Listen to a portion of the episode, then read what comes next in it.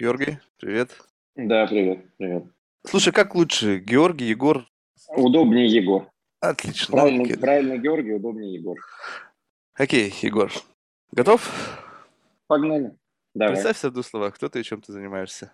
Да, меня зовут Егор Высоцкий, я основатель «Нет монет». «Нет монет» — это чаевые через QR-код. Наш проект э, за два года очень быстро вырос, представлен только на территории РФ. И в марте был на 100% приобретен Альфа-банком. Э, с тех пор мы остаемся в проекте, вся команда, да, продолжаем его развивать э, и масштабировать. Вот. Слушай, ну, классная идея, я посмотрел, просто давно, мне кажется, она назрела, я до сих пор удивлен, что только сейчас это произошло. Было как-то криво-косо решено, то есть писали на чеке дополнительную сумму, которую ты хотел оставить чаевых, тебя просто чарджили Да. дополнительно. Я так понимаю, что это все равно поступало на счет ресторана, и потом нужно Ресторана. было как-то делиться, в общем, там, наверное, какая-то непонятная история. Расскажи вообще, как это, ну, то есть понятно, что это была боль, да, какая-то условно, Мгм. вот, но как это вот все выкристаллизовалось в, в бизнес? Слушай, да это была лично там моя боль. Я работал в Макинзе, до этого работал там давно, и мы регулярно с коллегами ходили кушать, вот, и просто было невыносимо, что каждый вечер, типа, ты не можешь оставить чаевые, встаете, извиняетесь, уходите, там, со стола на 5 тысяч, там, 500 рублей не оставил, официанту это в минус. Вот, и просто в один прекрасный день отпуска, когда голова там от таких day-to-day задач как бы отрешена, вот, пришла идея, что давайте попробуем это решить. Я там жил с другом, который разработчик, и э, вместе докрутили. Вот, пот- потом он помог команду разработки собрать. Мы, если честно, не смотрели на это как на бизнес в самом начале, потому что это было, я там каюсь, ошибся с оценкой рынка раз в 30 на самом начале, э, на, на начальном этапе, потому что если верить рынок общепита по официальным данным, то он очень маленький. Вот, и потому что, ну, серую выручку не все репортят, Росстат что-то сам по себе теряет. Вот, и в результате как бы казалось, что это такая более репутационная история, которая может стать там видной, вот, какой-то инфоповод, что-то типа там строчки в резюме. Вот, и только по ходу проекта стало понятно, что это реально там что-то может из этого стать что-то большое. Вот там, в настоящий момент в 10 раз уже перевыполнили ту финмодель, которую я нарисовал там, течение, там, которую я показывал первым инвесторам, да, Мгм. вот, поэтому эм, это прошло такое, как бы, весь жизненный цикл от идеи, э, рассуждений на тему, стоит делать или не стоит, до сделки примерно за три года. И э, начиналось абсолютно не как бизнес, если честно. Начиналось как э, репутационное какое-то такое проект, потому что казалось, что там э, денег, выручки, там ничего нет. Слушай, ну вот когда идея как-то возникла, там что-то там сделали, первый раз, когда пришли предлагать эту услугу, как вообще на, на- на это отнеслись, там, рестораторы или к кому первому вообще пришли? Слушай, мы ходили буквально там а, ногами, вот, то есть мы были не из ресторанной индустрии, и ходили ножками по заведениям, и просто предлагали, и нам согла- э, согласились встретиться, наверное, раза с сорокового, то есть это э, как, когда ты такой диссонанс, знаешь, ты приходишь в заведение как гость, тебе все рады, тебя хостес провожает до стола, там, сажает, приносит меню, зовет официанта, ты приходишь туда как поставщик, что-то предложить ресторану, и тебе отворот-поворот сразу дают та же самая улыбчивая хостес. Напишите нам на почту, нам, нас обязательно, если нас заинтересует, мы с вами обязательно свяжемся. Вот, и это, конечно, было эмоционально очень тяжело. Вот, поэтому мы ходили ножками, и там потом уже какой-то свой нетворк там через инвесторов, в том числе привлекали из McKinsey. Вот, но это было все не через онлайн-каналы, а через офлайн-каналы. Мы с тех пор как бы в основном и придерживаемся этого, что основной наш канал привлечения, все-таки вообще источник привлечения – это присутствие в офлайне, встречи в офлайне, отношения в офлайне и так далее. Знаешь, это удивительно на самом деле, что вот э, как ограничены вообще люди на самом деле, какая-то постоянная защита, какой-то блок находится, когда пытаешься хорошую идею рассказать, люди начинают сопротивляться. Вот я вот это до сих пор не могу понять. То есть уже совершенно всем ну, давно очевидно, что предприниматели создают решения для удобства, причем удобства для всех. Да. Причем они ведь не Да. просто хотят зарабатывать на тебе и не давать тебе никаких бенефитов. Ни, ни тебе, ни твоим клиентам, никому. Дайте мне просто мое бабло, идите нахер. Ведь так не Мгм. работает. И почему-то до сих пор у людей такая высокая доля сопротивления, когда ты пытаешься им что-то предложить, даже просто как бы, ну, на уровне моментального отрицания. Я, конечно, понимаю, что, может быть, последние годы возросло количество предложений, и половина из них, наверное, какой-то бред сумасшедшего, то есть этого нельзя исключать. Но все равно, когда как бы хоть сколько-то выслушать, хоть сколько-то дать проникнуть вот этой вот идеей. Ну окей, ну допустим, если с, с ресторанами понятно, они, может быть, вообще в принципе такие, как бы народ прижимистый, ресторан достаточно да. консервативный бизнес, насколько я понимаю. Да. Ну, вот да. инвесторы, то есть у тебя э, офигительный бэкграунд, ты презентации рисовать умеешь красиво, Маккинзи научили. 100%. То есть да. вот тут вот пришел, когда ты к инвесторам, у тебя, наверное, офигительно была классная презентация, там бизнес-модель. Они как к этому, потому что, в принципе, для человека, как, ну, инвестор как человек, для него, в принципе, эта ситуация знакомая. И вот здесь вот, когда вот ты предлагаешь что-то, что для тебя знакомо, и здесь есть какой-то элемент монетизации, возможность там масштабирования, наверное, срабатывает, ну, как бы лучше. Либо опять это наткнулись на скептиз, с которым пришлось бороться. Слушай, нам с инвесторами у нас получилось история. Мы, э, я сейчас там много выступаю после сделки э, с презентациями и так далее, там о проекте, о жизненном цикле проекта. И вот когда я рисую жизненный цикл на примере «нет монет», у нас сначала есть э, стадия там, MVP, потом стадия привлечения инвестиций ангельских, и потом стадия market fit.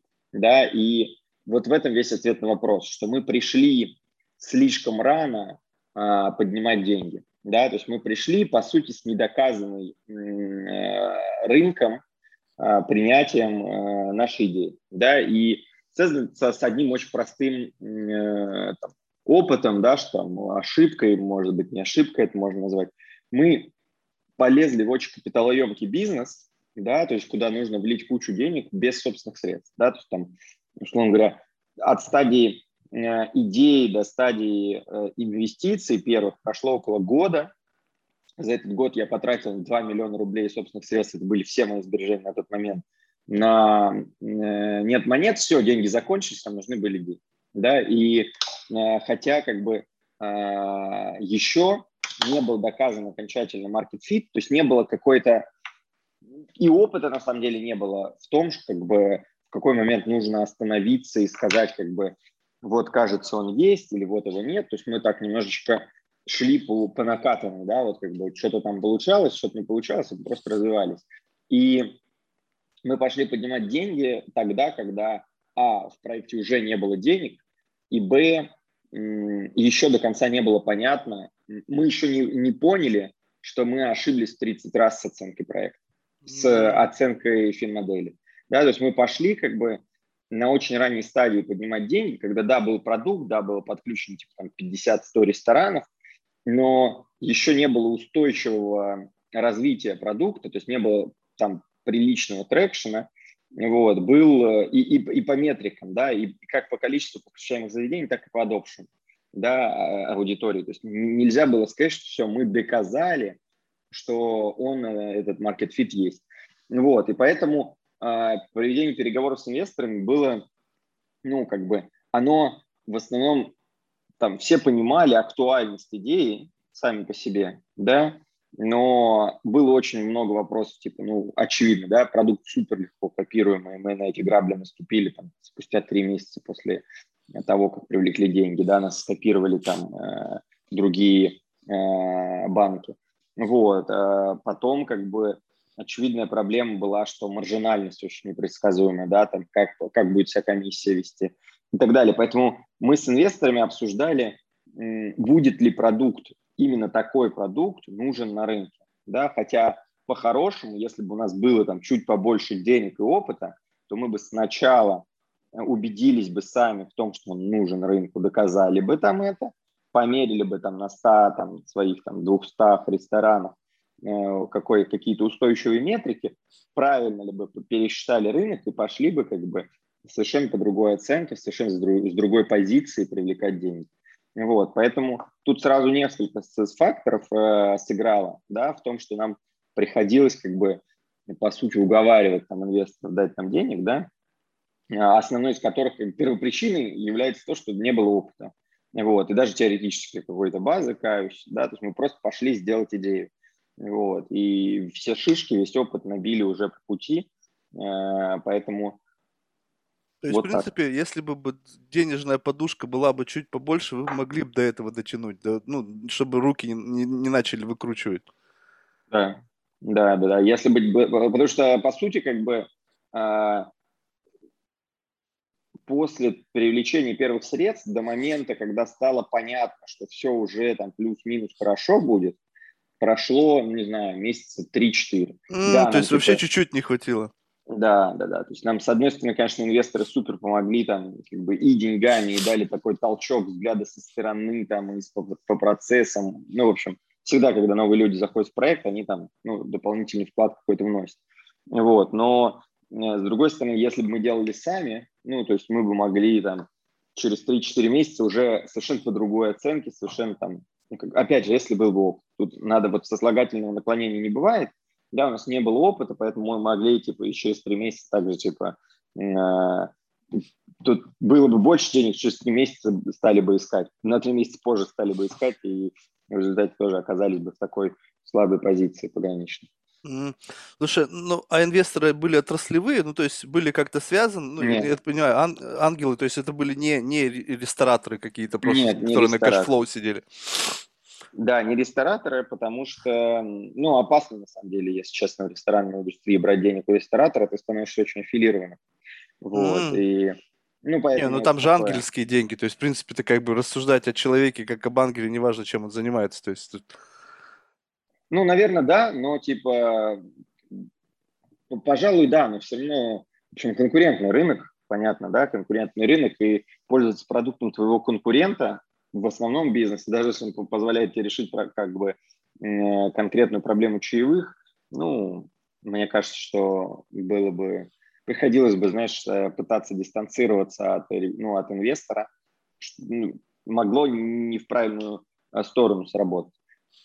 Слушай, ну вот э, когда понял, что ну вот вы проломили вот это вот какое-то вот сопротивление там и, и пошло, вот тут как бы вот уже вот прям почувствовал, что уже, уже как бы саночки катятся сами, уже вроде как бы вы их толкали, знаешь, как это как, как бобслей, сначала сильно-сильно да. бежишь, пытаешься, потом уже летит, а потом уже начинает так лететь, что тут главное не вылететь с трассы. Да. А, слушай, ну мы толкали прям до ковида, вот, А-а-а. во время ковида во время ковида мы сидели и там, переживали и делали пивот, это если надо, сейчас там отдельно порассуждаем на эту тему.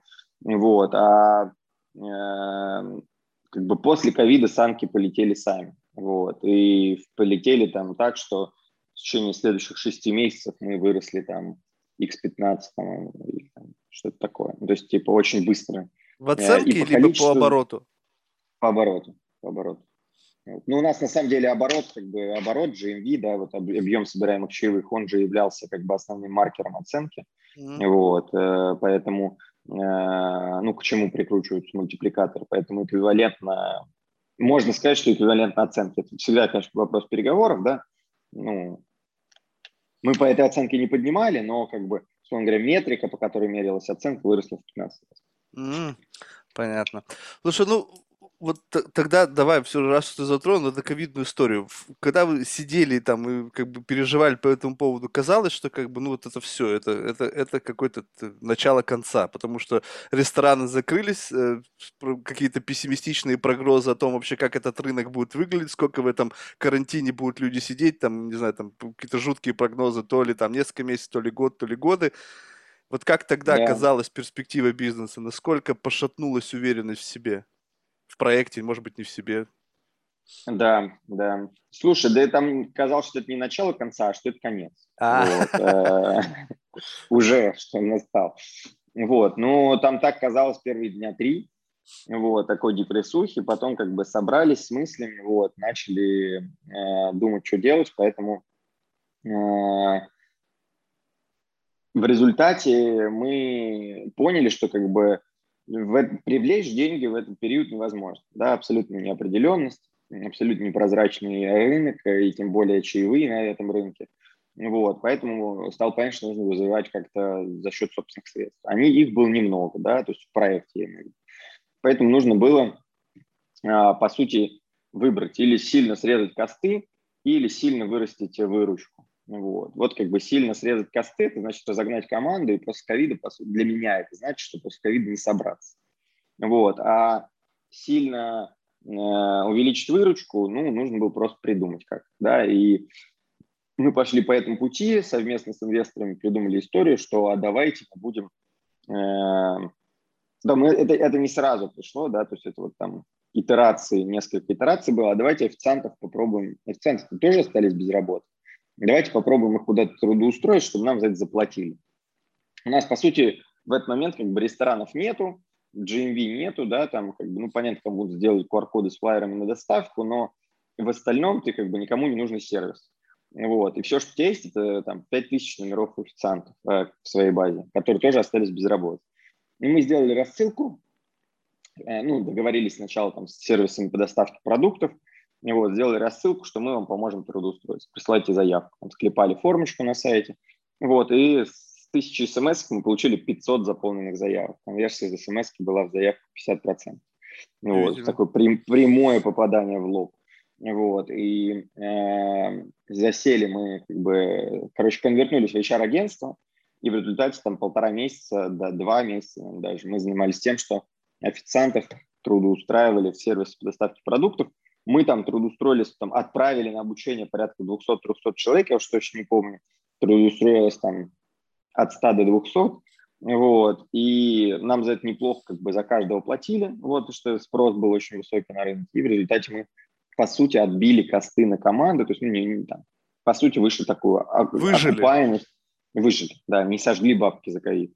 Вот, и после ковида как пружинка разжались, потому что вся команда осталась, э, вся команда там, ну, как бы, она, конечно, команда на тот момент была там типа 8 человек, но все равно, вот, э, вся команда осталась, э, мы продукт за это время доделали очень хорошо, он прогрессировал за это время. Вот, в результате после ковида мы просто, у нас был такой, типа, нет монет 2.0. Вот, потому что и продукт был обновленный, который уже там учитывал все, весь опыт набитых шишек, и команда была готова, вот, и мы были голодные, поэтому, в общем, и, рын, и рынок полетел. Были, то есть все, жирком обросли уже. Все. А. Слушай, знаешь, интересно, вот, эм, ну, пружина разжалась, окей, рынок более-менее ожил, но вот для тебя вот, собственно, просто я, знаешь, пытаюсь понять, что происходит, какая внутренняя трансформация происходит человеку. Представь себе, ты сидишь в ресторане, там, не знаю, с, там, с близкими, не знаю, друзьями, и ты видишь, что рядом кто-то пользуется твоим продуктом.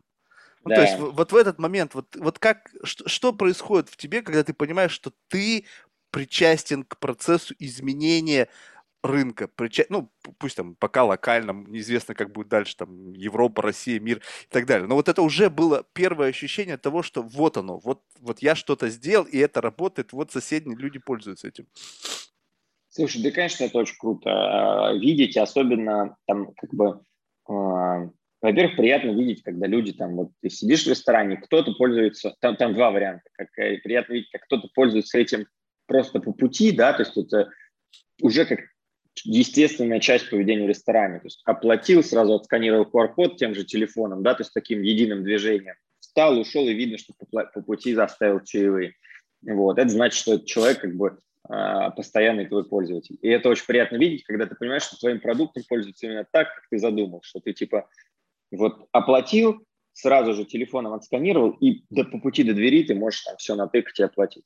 Вот. И второе, приятно видеть, как новые пользователи разбираются в этом, и у них получается. Вот. Ну и, конечно, приятно видеть отзывы. У нас там очень много, ну ладно, не очень много, но прилично э, нативных таких упоминаний в э, инфополе, да, то есть там какой-нибудь пивоваров, там что-нибудь выложит, вот, как он пользуется, там нет монет, или э, монеточка, да, вот как бы потом через какой-то, не, не в первых рядах, но потом тоже э, нашла, как бы и заметила.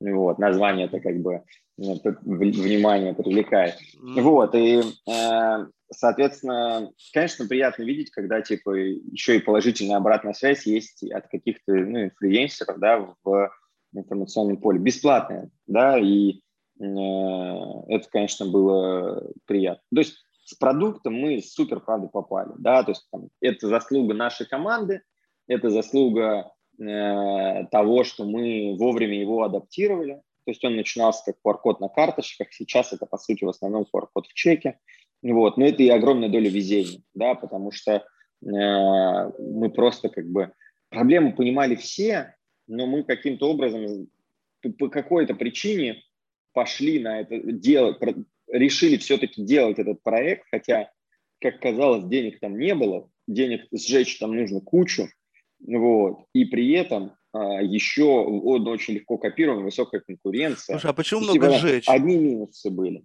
Вроде ведь там, ну, как бы только, насколько я понимаю, софтверная часть, то есть там, ну, то есть откуда, откуда куча денег? То команда, есть... команда, команда. Ну, то есть э, на нас смотрят как на IT-продукт, да, вот мы не, я там, как бы мы не только IT-продукт. Для сравнения сейчас в операционной, э, для сравнения на момент сделки у нас не было ни одного full-time разработчика. Все ребята, вся, вся, весь продукт нет монет сделан part-time командой разработки, вот, и Э, после сделки ребята вышли на full time, да, потому что у нас появились там доступ к хорошему финансированию, чтобы взять разработчиков дорогих на full time.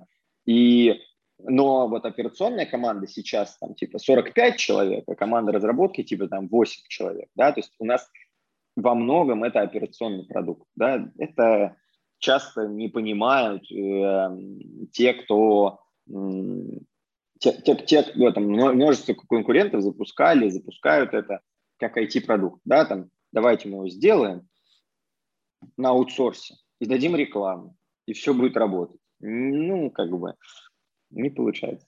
И слава богу. А, вот. ты... У нас э, исключительно, IT, э, исключительно IT плюс операционный продукт. Только как IT-продукт на нет монет смотреть нельзя. Но я так понимаю, что это просто э, период эволюции. То есть пока вы еще есть там попытки других игроков впрыгнуть в эту историю. Операционная команда нужна, чтобы для потенциальных клиентов объяснить разницу между продуктами, там провести, не знаю, там интеграцию этого продукта, согласовать все детали. Но как, на чем будет это дальше развиваться и когда люди уже познакомятся и будут понимать, ну то есть как это обычно бывает. То есть сначала у тебя большая нагрузка на то, чтобы научить людей продавать там и все остальное, а потом это уже продается само по себе и адаптированы, упрощены инструменты интеграции, когда ты там, грубо говоря, по нажатию там клик-клик-клик, и уже все, и ты уже в системе. То есть э, получается, это в какой-то момент сменится, и у вас придет стандартная трансформация, когда из большого количества административного офиса будут переключаться в большое количество программистов, потому что нужно будет допиливать, расширять, масштабировать. Либо масштаб всегда будет сопряжен с расширением э, административной команды операционного офиса? А, у нас однозначно, как, ну, смотри, как, э, конечно, нагрузка растет, да, на операционную команду. С, там, э, мы подключали раньше, там, типа, не знаю, 100 заведений в месяц, сейчас подключаем почти 1000 заведений в месяц, да. Вот как бы вот эта большая тип, а, операционная команда нужна, чтобы просто заменеджить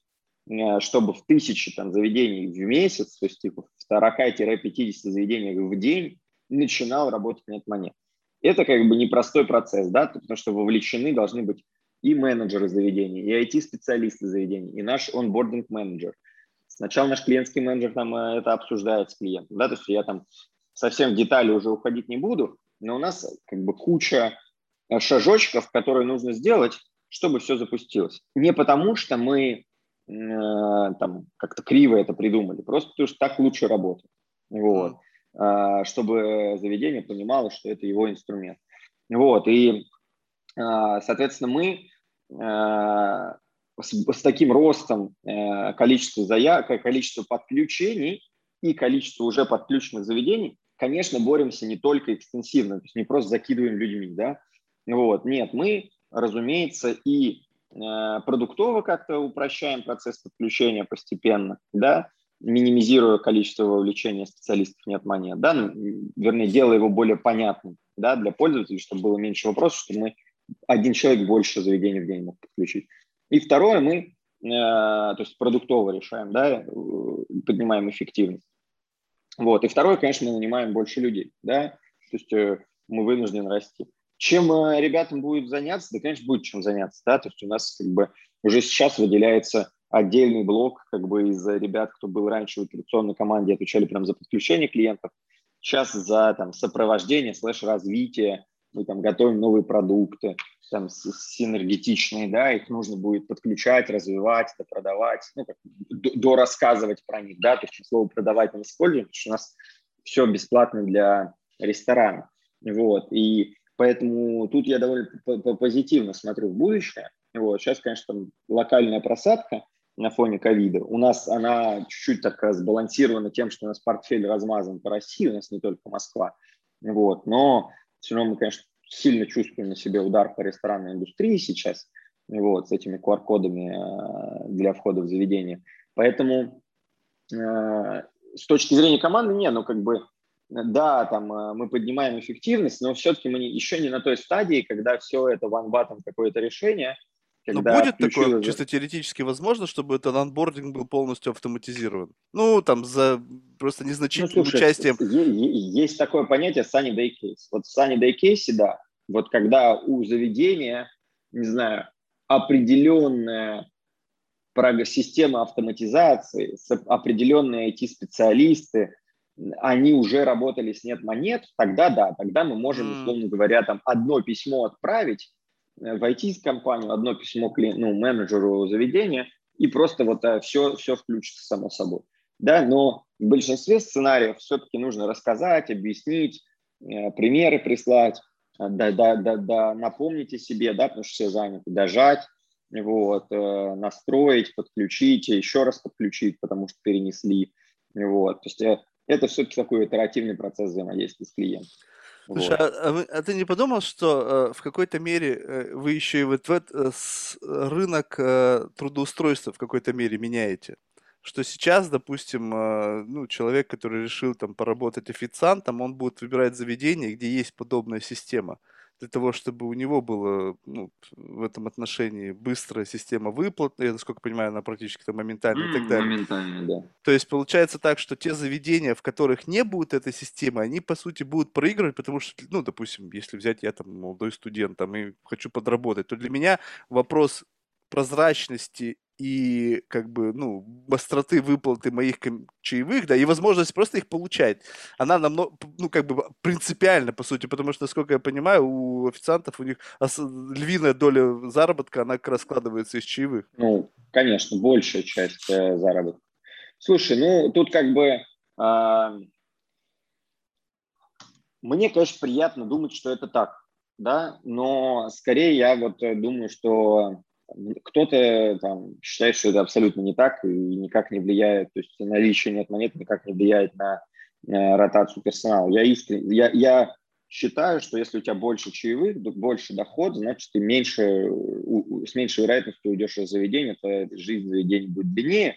И вот, влияет ли это на выбор заведения? Ну, как бы, наверное, для тех официантов, которые работали с нет монет и были активными пользователями, да, то есть видели Э, рост э, нет монет, то есть э, видели рост своих показателей в нет монет, как, как реально мигрируют туда значительная доля их чаевых, понимают, что через нет монеты им оставляют в полтора раза больше чаевых с одного и того же чека.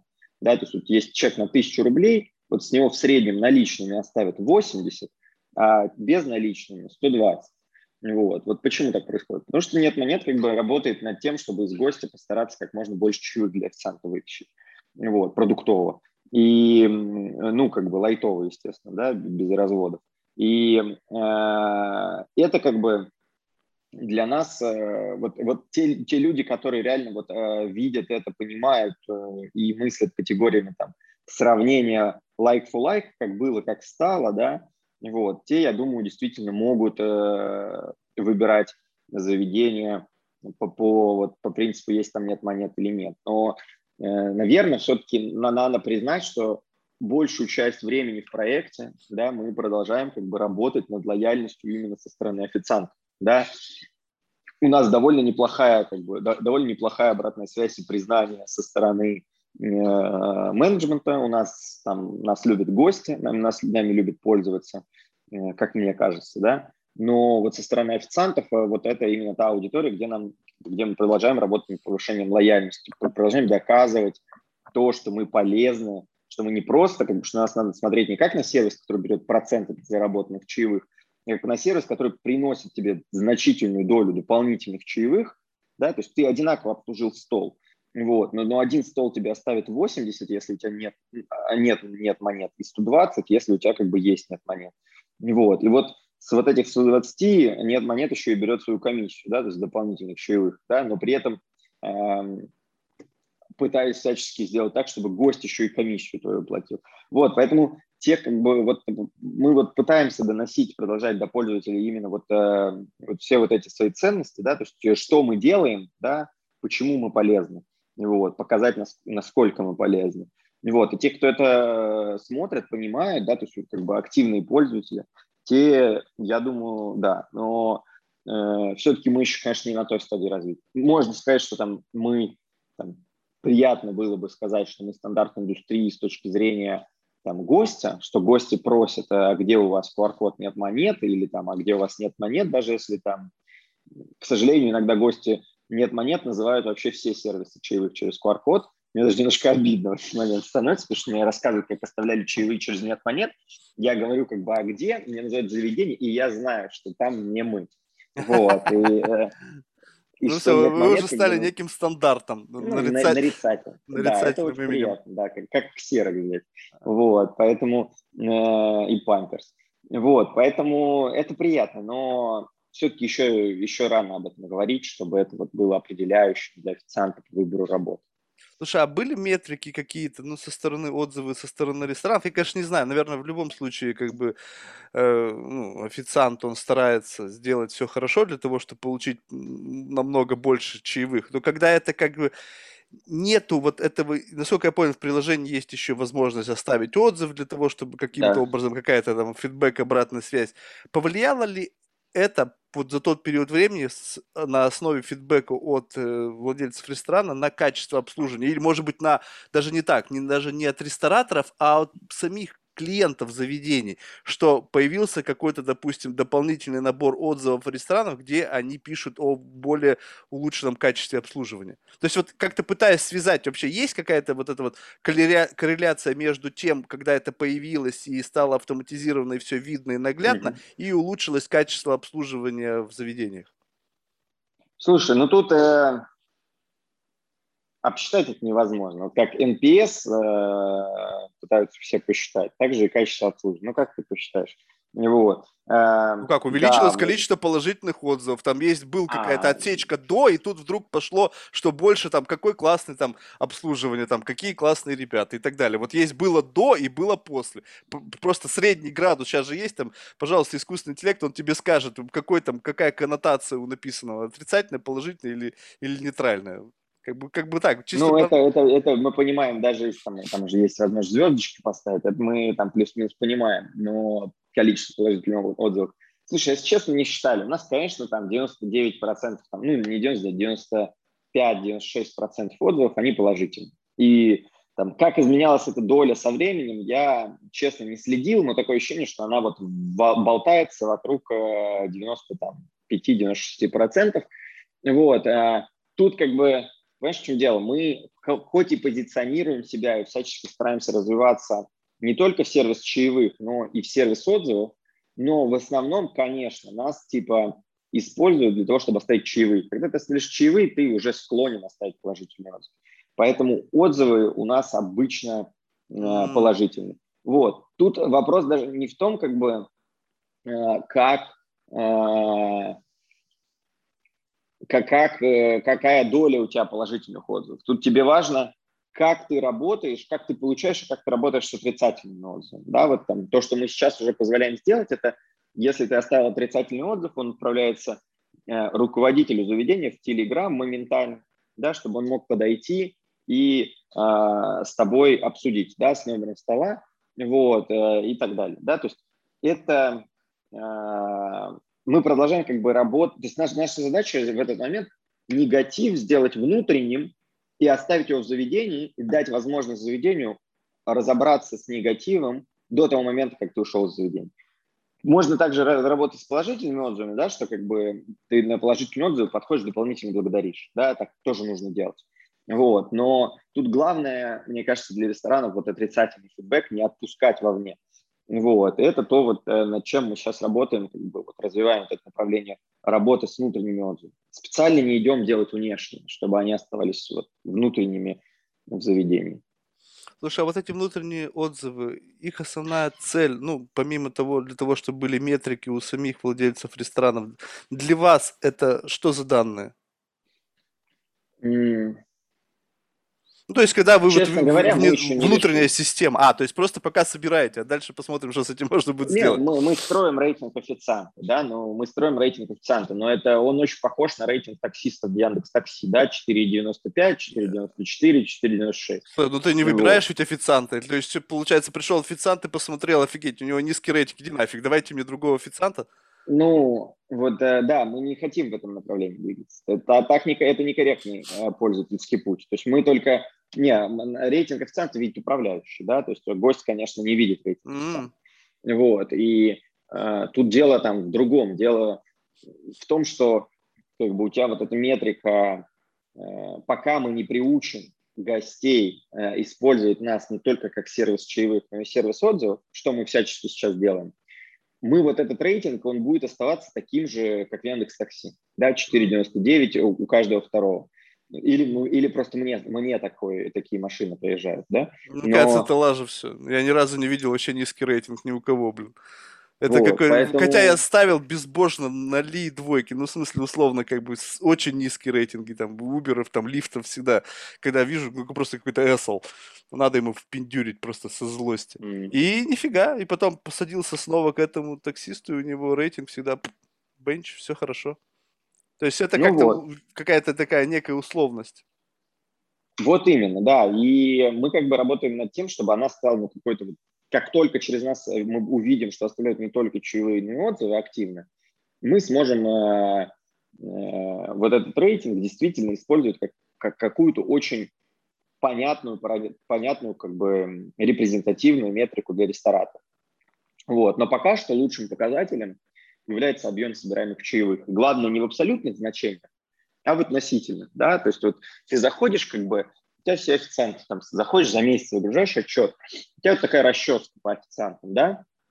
Есть официант, которому оставили чаевые 100 раз, и в среднем оставляли там 15% от суммы чека, а есть другой официант, которому оставили за этот же месяц при таком же количестве смен чаевые 20 раз, и в среднем 8% от суммы счета.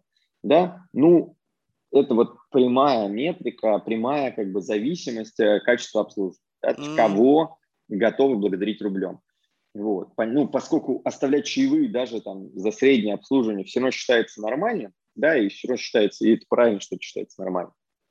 Потому что в этот момент, как бы, когда ты не оставляешь чаевые, ты как бы отбираешь деньги у человека. Надо так на это смотреть. Вот. И э, поэтому э, нужно смотреть вот именно на вот эти показатели расчетки, да, как, как часто и как много в процентном соотношении в равных условиях э, сотрудникам оставляют чаевых. Ну, то есть можно сказать, что условно эта метрика больше для владельцев ресторанов, для того, чтобы они могли более ну, внимательно относиться к, к своему персоналу, видеть где-то, что если в, в рамках одного заведения есть люди там с более высоким э, количеством оценок и с более высоким собранными чаевыми, и есть низкие, значит где-то какой-то дисбаланс есть, значит нужно подтянуть тех, кто недособирает, либо недообслуживает. Однозначно, однозначно. Понятно. Ну, тогда как все закрутилось э, с, с Альфа-банком? Тут, ну, я изначально, когда вот ты мне это сказал, то есть изначально, когда просто я прочитал про то, что это за компания, было совершенно очевидно, что это, ну, как бы около банковский сервис, потому что эквайринг, все да. это обслуживание, это все где-то должно быть как-то в инфраструктуре какой-то какой большой организации. Это как, по сути, как и некий ветер в паруса, да, потому что у них уже есть точки с эквайрингом, и, соответственно, они да. потенциально могли бы быть клиентами. Ну, то есть как бы очень выглядит все органично. То есть вот, но как это именно произошло на, на практике? Это было решение инвесторов, это было интерес со стороны Альфа-банка. Это как, как вы вот вышли вообще на вот эту финишную прямую? Слушай, там у нас э, история такая очень органическая получилась. Мы, э, мы не искали сделку по продаже, да, мы искали корпоративное финансирование ну, как бы мы уперлись там в какой-то потолок, мы понимали, что упремся ну, на каком-то ощутимом горизонте в потолок того, что мы можем достичь, а, на частном финансировании, б, собственными силами, да, и вот э, сами, да, а, и мы начали понимать, что нам нужен значительный чек финансирования, э, и он нужен э, единоразово, да, потому что там за время проекта мы там поднадоело поднимать много раз маленькими суммами, вот, и э, мы понимали, что нужно вот как бы э, брать деньги у какой-то компании. При этом мы понимали, что ну, нужно брать их э, с умом, да, умные деньги, да, и какие-то синергетичные деньги. Вот, и мы, как вот ты правильно сказал, да, вот эквайринг, там у нас основной кост вообще в проекте, да, и вот именно если считать как бы, ну, э, от нашей комиссии, которую мы удерживаем, от нашу выручку, да, вот все, больше всего составляют, конечно, транзакционные издержки. Да, мы очень много денег теряем на транзакционных издержек, просто отдавая их там, за проведение платежей. И, э, ну, первое, на кого падает как бы, взгляд, это банки. Вот, конечно, там есть, мы не ограничивались только банками, вели переговоры с другими компаниями, вот, но э, в результате э, нас познакомили инвесторы с Альфой. Вот. Причем мы знакомились в контексте э, финансирования. Да? И потом, в рамках уже обсуждения, стало понятно, что и проще, и быстрее, и банку правильнее э, оформить сделку как покупку, да, в которой мы как команда продолжаем оставаться в проекте и, по сути, продолжаем иметь такие, так называемые, как мы их сейчас там, я сам придумал, так называемые, квазидоли, да, когда мы продолжаем получать процент от прибыли, в зависимости от достижения цели. Мы не получили какого-то значительного количества денег там кэшаута сейчас, да, мы будем получать его постепенно по мере того, как проект будет расти, а и б становиться прибыльным. Вот, поэтому э, такая структура сделки, она вот, ну, как бы позволяет сохранить мотивацию команды, и, и как бы я до сих пор продолжаю смотреть на это как на привлеченное финансирование. То есть моя, как бы, условно говоря, роль в проекте, моя вовлеченность в проект, да, и там была реальная доля в ЮГРЛ, стала там квази-доля там, в договорах, да, вот, она, э, по сути, там не сильно изменилась, вот. Э, главное, что в проекте появилось значительное разом, значительное финансирование, достаточно для того, чтобы мы могли э, там, нанять команду разработки, сильно расширить операционную команду, да, вкладываться в рост и так далее. Вот. И при этом, при этом синергии, да, то есть у нас сейчас вообще отдельное направление работы, отдельное направление там, людей в команде, кто занимается вот, реализацией синергии с Альфой, да, потому что там есть что-то, что на поверхности это там обмен, ну, доступ к клиентской базе, да, то есть раз, чтобы Альфа рассказали там клиентам о, о том, что у них есть такой продукт. Ну, есть какие-то там другие более интересные, более, ну, э, где есть вызов с точки зрения того, как их реализовать, да, это всякие там интеграция э, бренда Альфа-банка в нас, э, как мы там можем помочь с эмиссией карт, какие мы, как мы, как люди, которые очень хорошо, глубоко разбираются в ресторанной индустрии и имеют широкую сеть знакомств в ресторанной индустрии, как мы можем продукты банка под, подобрать нужные для ресторанов продукты банка и рассказать о них ресторанам, да, то есть это, это такой э, процесс взаимного, ну, синергии, да, так это и называется. Вот, поэтому а, сейчас запускается там, ну, довольно интересно, ну, запустился, да, и просто раскручивается постепенно довольно интересный процесс, потому как мы все-таки вот э, реализуем эти синергии, ради которых во многом мы там э, делали сделку. Это, ну а как Альфа-банк-то появился на горизонте? Почему именно они? То а, там Сбербанк, там тоже, наверное, тоже у них еще больше, наверное, точек эквайринга, они, наверное, еще больше заинтересованы во всевозможных синергиях. Слушай, Сбербанк э, Или они хищники сервис... просто? Сбербанк сделал сервис чаевых э, через три месяца после нашего запуска. Сервис чаевых э, очень похож на наш. В какой-то момент там были даже наши условия пользования. Вот, э, скопированные, вставлены. Вот, поэтому э, у них свой продукт, они его развивают. Мы продолжаем по обороту, по обороту собираемых чаевых там, кратно их превосходить, ну и вообще кратно превосходить каждого из там, ближайших конкурентов.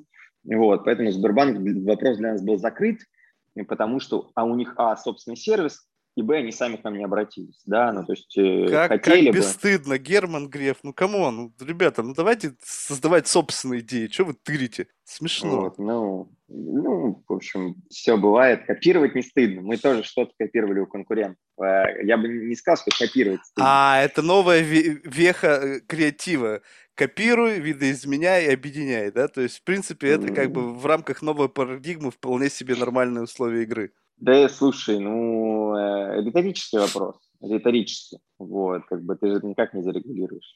Вот. Э, ну, не знаю. Как Открытая бы... технология. Технология открыта. QR-код, интернет-эквайринг. Что тебе еще нужно? Вопрос ведь вот. не в этом, понимаешь? То есть я сейчас как бы не пытаюсь говорить о том, что тут можно как-то зарегулировать. Вопрос тайминга, понимаешь? То есть если эта тема была на поверхности, и э, ее никто не брал, условно. Вы рискнули, там, были некими там первопроходцами, и а, безусловно, с точки зрения бизнеса здесь как бы нету там обиженных там, ну, так далее. Кто успел, тот и съел, как говорится, да, то есть это я понимаю, как бы выживают сильнейшие. Но так или иначе, ты же понимаешь, что как бы есть э, как бы люди, которые, грубо говоря, несколько приоткрыли тебе дверь в этот мир, что понимание, что можно делать, и это, это, это никуда не денется, это, это факт. И даже если ты что-то скопировал, в конечном итоге сделал лучше, то все равно найдутся те, кто сказал, ребят, ну вы сделали лучше, но вот такие вот это... Не знаю, сколько это продолжалось ВКонтакте, ну вот это как до сих пор mm-hmm. какое-то вот нет, нет, да кто-нибудь да скажет, что ВКонтакте слизано с Фейсбука. То есть, понимаешь, то есть, как бы уже проект живет самостоятельно, огромный, большой рынок и так далее. И все равно периодически кто-то это, может быть, это мне так кажется, но как-то все равно это ну, не совсем кошерно, как бы, ну, блин, ну, я понимаю, ну, что согласен. рынок большой, но вот как-то все равно это могло бы быть иначе. Слушай, ну вот, а тут есть ли какой-то, скажем так, задел для инноваций? Ну вот эти э, транзакционные издержки, они это вопрос решаемый, можно как-то перейти, допустим, ну, сейчас там эти всякие блокчейны, там пир-ту-пир, это вот эта вся история, она может каким-то образом привести к тому, что транзакционные издержки снизятся до какого-то ну, минимума и увеличат маржинальность э, сбора комиссий? Слушай, ну мы как бы регулярно над этим работаем. То есть, ну, во-первых, у нас есть как бы экономия от объема, да, ну, то есть понятно, что мы по мере увеличения объемов уже значительно сократили свои транзакционные издержки. Это первое. Второе, есть э, действительно инструменты более простые, на самом деле, которые позволяют там, э, нам значительно срезать э, транзакционные издержки. Мы постепенно там, их внедряем. Говоря, чтобы официант свои чаевые не на банковскую карту выводил, а чтобы он банковскую, а чтобы он виртуальную карту нет монет привязывал к волету и ей расплачивался. Да? Это тогда делает бесплатный вывод средств для официанта, и для меня отсутствует второе плечо вывода средств как бы, с виртуальной его банковской карты на его, его банковскую карту. Для понимания, там под капотом а, вообще каждому личному кабинету официанта, да, аккаунту соответствует виртуальная банковская карта, которая ему в момент регистрации имитируется, туда зачисляются деньги, и, там, и дальше ты их в большинстве случаев выводишь на банковскую карту. Можешь ее привязать и платить в магазинах. Да? в этот момент как бы, там, продвижение вот этой истории для нас тоже э, имеет значительный потенциал сокращения транзакционных издержек. Плюс, ну, вот просто э, просто economy of scale тоже никто не отменял, да, то есть вот, как бы, есть у нас э, там оборот там год назад он был такой, сейчас там, в разы больше, да, соответственно, мы, конечно, видим на себе снижение ставки. Вот. Какие-то там, ну, есть система быстрых платежей, вот, но как бы мы смотрим в этом направлении. Вот. Когда там будет там супер понятный функционал, как его интегрировать, да, супер понятно, какой функционал и как его интегрировать, мы, конечно, это сделаем, да, вот. Он может еще сильно, там, кратно сократить транзакционные издержки. Но пока что там для нас э, не совсем, ну, насколько, по крайней мере, я вот э, все это там понимаю, да, насколько я раз, а, обсуждал, еще нету у нас там готового с полки решения. Вот, mm. все равно какие-то костыли. Вот, поэтому, ну, вопрос такой, как бы, это вот регулярная просто у нас такая работа по э, тому, что мы смотрим, вот, как бы, как там выглядит наша маржинальность, что еще мы можем подкрутить, чтобы поднять и так далее. Вот, поэтому это ну, действительно очень такой ну, R&D вопрос, я бы так назвал. Mm-hmm. Слушай, ну вот чувствуется, что э, когда произошла вот эта история с Альфа-банком, что как бы был какой-то некий переход в, в новую лигу, то есть вот как-то раз и ну, ступенька вверх, либо там две-три, я не знаю, как в твоем это ощущении было. Либо, в принципе, осталось все то же самое с точки зрения, как бы, ну, бизнеса, только появилось какой-то дополнительный cashflow, возможности синергетического развития с крупным игроком рынка, а по ощущению, как бы, ну, ничего не изменилось. Ну, я не, сейчас не говорю внимание там со стороны там медиа, то, что вот там вдруг там продал и все, вау, вчера там как бы был там просто Егор, а сегодня там крутой бизнесмен, который продал компанию Альфа-банку. То есть вот, вот именно с точки зрения того, что ты теперь понимаешь, что сейчас я могу как бы вот э, это довести до реально до чего-то большого. А, ну, слушай, не критично поменялось, да, вот по поводу перехода там в какую-то другую лигу, ну, проект перешел в другую лигу, да, то есть все-таки э, мы в момент сделки были все еще там на стартапах, в котором было 20 человек и part-time команда разработки. Сейчас мы все-таки уже э, больше 50 людей в проекте, да, и full-time, вот, включая разработчиков. Поэтому для проекта это, по сути, уже трансформация из стартапа в компанию. Вот, э, это первое. Для нас это, ну, как бы это, конечно, очень ценно, когда тебе дают там опытные люди, там, э, которые построили там, крупный банк им управляют, дают э, какой-то свежий взгляд на твой проект. Да, поэтому для нас в этом тоже есть большой опыт. У меня не то, что как бы, со времен McKinsey у меня был опыт общения там, с топ-менеджерами крупных компаний, ну, не на таком уровне, конечно, да, есть, э, но все равно нам, мы сейчас как бы, ну, вот действительно в банке общаемся там SEO, SEO минус один, да, вот, поэтому э, это просто так немножко расширяет mindset, да? ты понимаешь, что ты на это смотришь как бы вот так, да, вот ты на такой стадии развития своей, что на какие-то вопросы вот смотришь ну вот, не знаю, с такими амбициями, с такими цифрами, с таким количеством нулей рассуждаешь, да, рассуждаешь э, вот там какой-то вот такой краткосрочной перспективе, а кто-то там вот уже с опытом масштабирования, да, то есть у нас как бы, чего у нас нету, чему мы сейчас учимся, да, это опыта масштабирования уже готовой работающей бизнес-модели. Да, бизнес-модель работает, да, она нужна на рынке, да, она там долгое время летела. Теперь вопрос, как его поставить на рельсы масштабирования так, чтобы максимально быстро ее заскейлить. Вот как бы у банка такой опыт есть, да, развертывание вот сети, э, скейла и так далее. Вот, у нас э, нету. Мы сейчас как бы черпаем его э, на встречах, э, советах и так далее для того, чтобы просто по-другому вот, э, взглянуть на все это, да. Да, можешь поподробнее рассказать вот эта вот трансформация границ собственного представления? То есть вот когда ты сказал, что там, ну, SEO минус один, окей, там, ну, просто, в принципе, ребята живут на другом этаже, у них другие цифры, другие взгляды, другая экономика. И вот когда ты с ними начинаешь общаться, насколько ты, то есть вообще как они влияют на тебя? Они тебя подтаскивают туда к себе на, на свой этаж, либо ты просто охреневаешь от того, что ты как бы вот, ну, как бы жил в представлениях о мире совершенно таком каком-то очень детском, наивном, а ребята там играют большими цифрами, и ты как бы сейчас становишься частью этой игры, и тебе нужно как бы менять свое представление о мире, присоединять их видение для того, чтобы уметь э, эффективно оперировать вот в той новой реальности, которую ты сам для себя создаешь. А, слушай, ну, наверное, не совсем ни то, ни другое скорее что-то такое, что мы на проект смотрим на, как на что-то, что мы создали, что мы подключали 100 заведений в месяц. И сейчас мы подключаем 300 заведений в месяц. Ну, вот на, момент сделки, да. И мы как бы, для нас это трехкратный рост. Понимаешь, для нас это вообще рост, ну, условно говоря, с нуля да, там, до трех тысяч подключенных заведений. Колоссальный рост. И колоссальный там, из-за того, что мы помним, как было, да, и как много всего сделано, и что стало, мы на это смотрим как на уже какое-то целевое состояние, да, и по темпам роста, и по, соответственно, от этого, от этого трекшена, который мы вот э, испытывали, да, сами, мы строим какую-то амбицию, какие-то цели, да, какие-то планы, вот.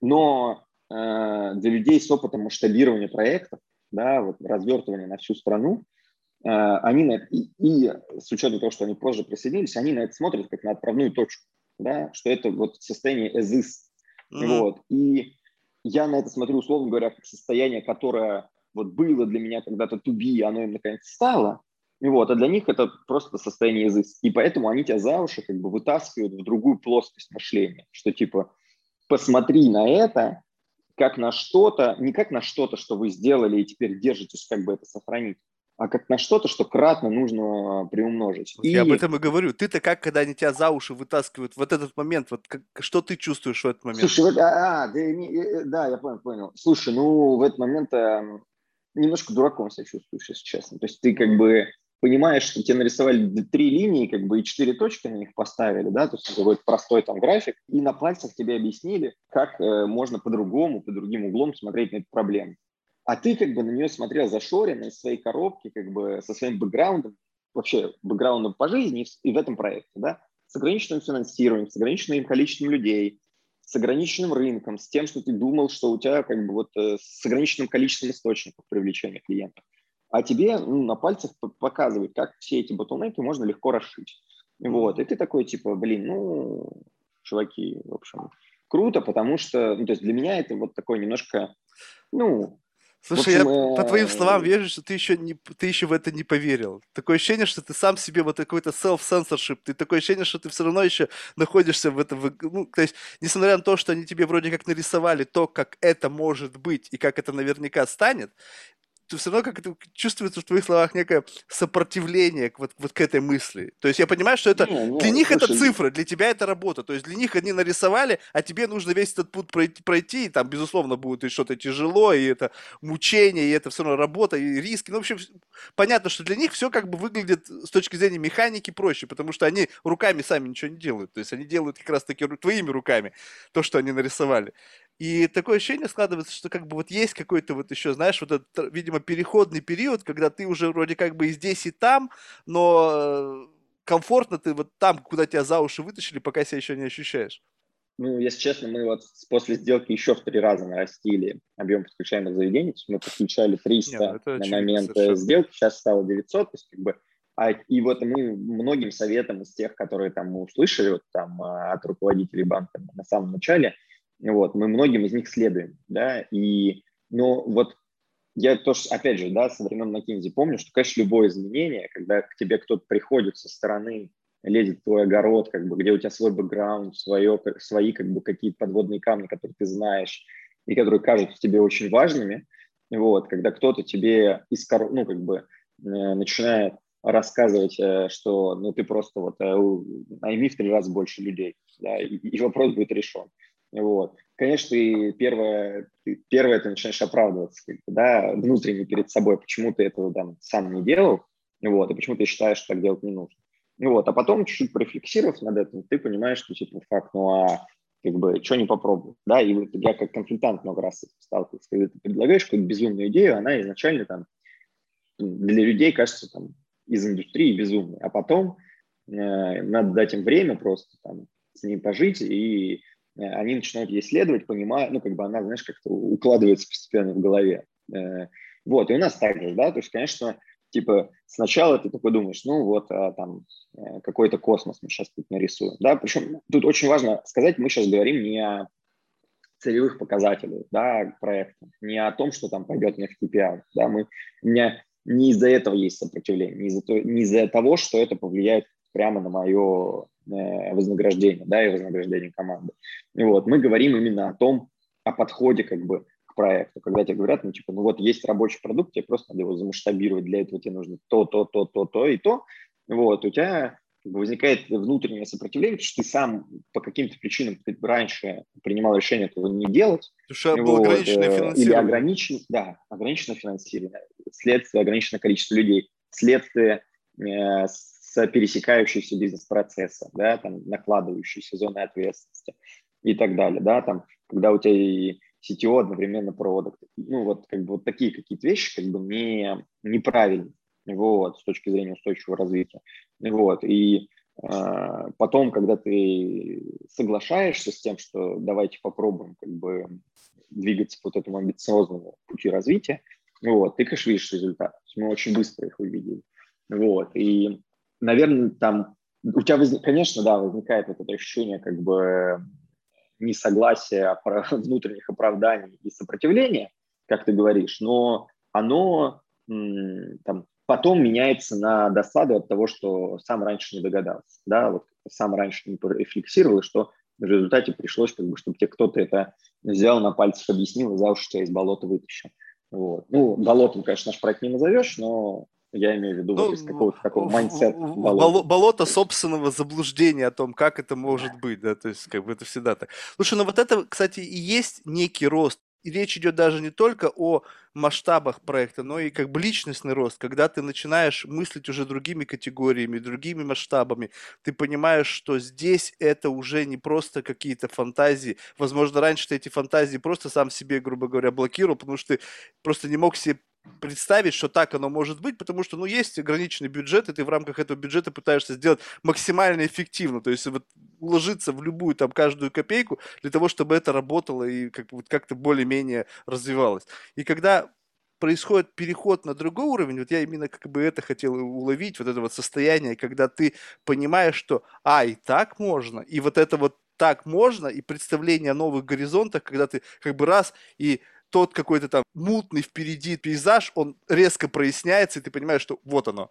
вот туда идем. Mm-hmm. И тут очень интересный момент, что, понимаешь, э, это же как бы, ну, условно, это всего лишь третья ступенька, да, ну, то есть вы с чего-то начали, потом подняли деньги, и потом ну, такие как бы, там еще были, наверное, mm-hmm. раунды, да, то есть условно там вы говорите, что замучились поднимать деньги, но принципиально это третья такая ступенька. А сколько ступенек еще будет? И сколько раз, еще раз, перейдя на новую ступень, увидишь новые горизонты? Ты об этом да, не думал, что ты, в принципе, же... сейчас это не потолок, это только, да, ну, условно, это... начало?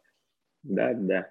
Слушай, ну тут э, вопрос такой, что дай, дай бог, чтобы ступеней было побольше, это понятно, вот, э, запланировать, ну, и какие-то ступеньки следующими тоже там даже видим, и что-то начинаем делать по этому поводу, там, скорее какие-то вывод новых продуктов, да, потому что масштабирование за рубеж, там, а, собственное, да, не вот как бы мы там сейчас ведем переговоры, там, даже делаем а что-то там, франшизе, да, за рубежом, вот, потому что мы, опять же, повторюсь, что я на это смотрю как научно-операционный проект, вот. А, плюс как бы интересы банка, они очевидны как в основном на территории РФ и в странах, в которых представлен банк.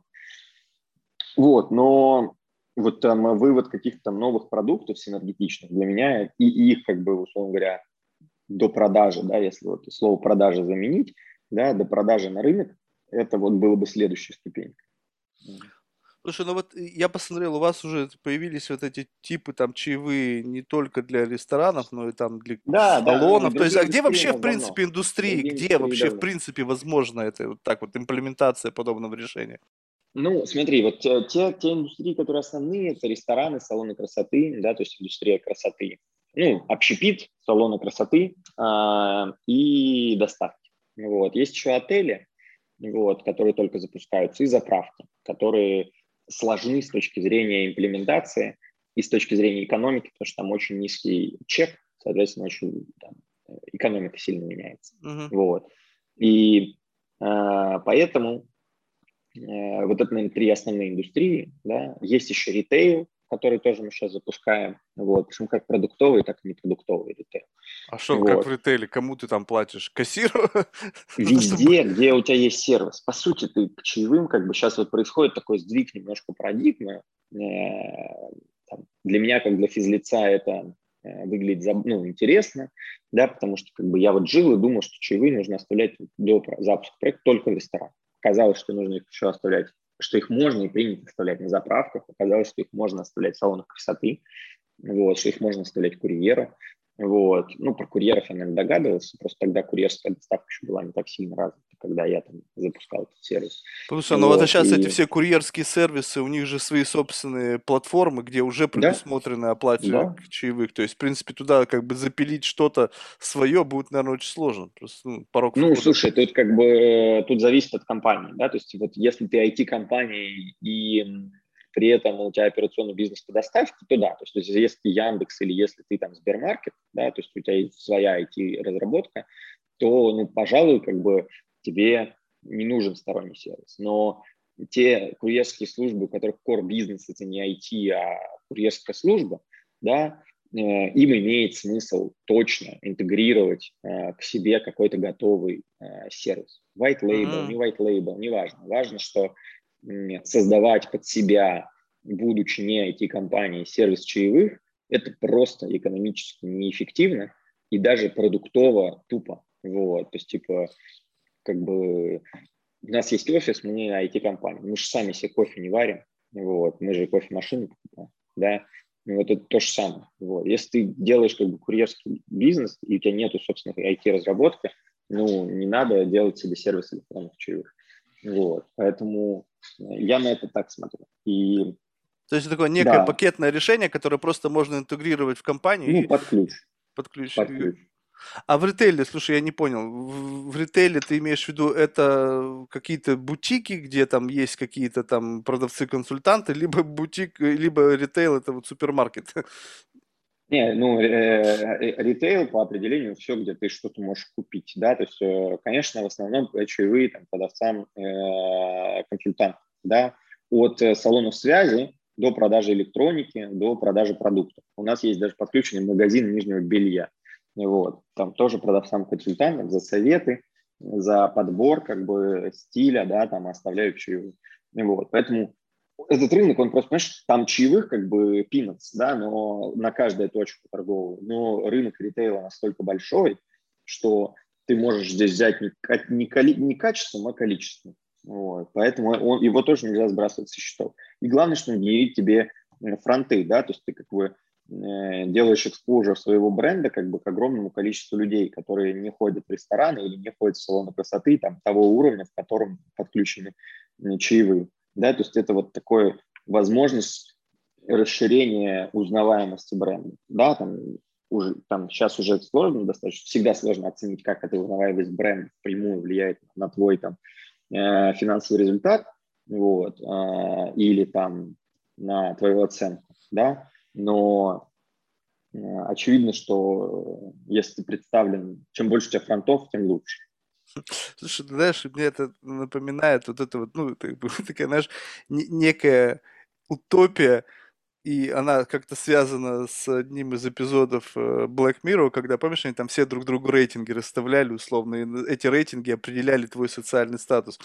И сейчас эти донаты, которые как бы пытаются везде имплементировать куда угодно, по сути, мы можем упереться в будущем, когда мы с тобой побеседовали, там, обменялись, там, я тебе сколько-то там спасибо за, за беседу, ты мне. То есть вот этот, это Понимаешь, рынок, он, по сути, ну, как бы вопрос просто фантазии и имплементации.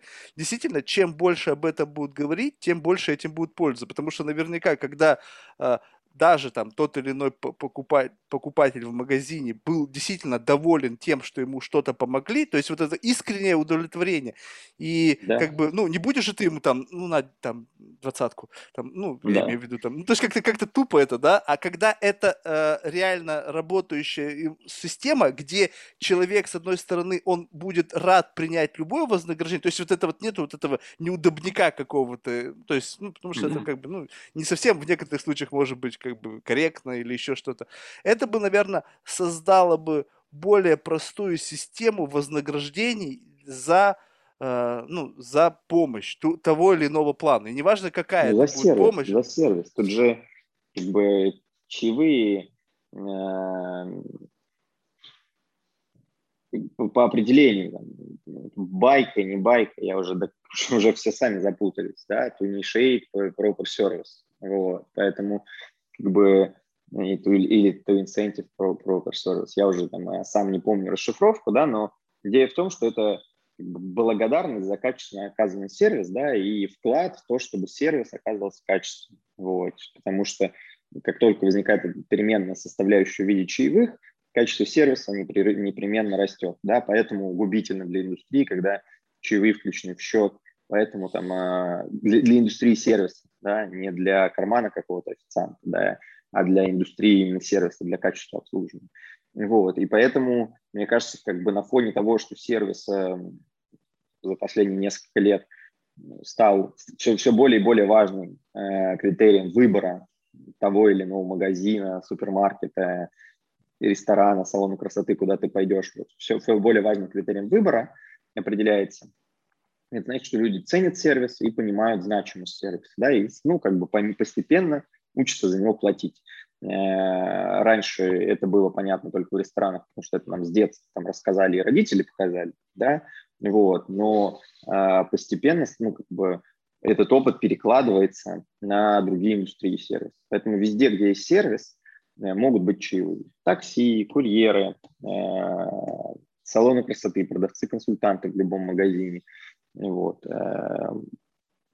Везде. Сервис в общем таком понятии единственная проблема, которую я в этом вижу, чтобы, знаешь, когда э, получается так, что, знаешь, люди э, в некоторых случаях забывают, за что они получают чаевые. То есть, действительно, они получают деньги за хорошо выполненную работу. И если это выйдет на уровень того, что это как бы, как бы must have, ну, допустим, как это в ресторане, да, или там как это в гостинице, то это превращается в, из поощрения в некую э, как бы обязанность. И вот здесь вот как раз-таки когда это превращается в некую обязанность, ну, скажем так, что это закрепилось в социальной среде как некое, как бы, ну, такая, как бы, негласное правило. И, соответственно, как только это закрепилось, то тут может возникать некий провал в, в качестве, потому что вроде как бы я могу это делать там не особо напрягаясь, так или иначе я что-то получу. И вроде как даже требовать это могу или корчить рожу, если мне там заплатили мало. Ну просто я с этим сталкивался. Это у вас в Америке. Это там, знаешь, как ты дашь там двадцатку и там, а, рожу кривит, ну, я имею в виду там портье, знаешь, там или еще кому-то. Mm-hmm. И думаешь, блин, кому? Но если в этом месте там проходят там миллиардеры, и им там дать тебе сотку чаевых, как бы похер, но я-то ведь не миллиардер, что ты на меня рожу кривишь?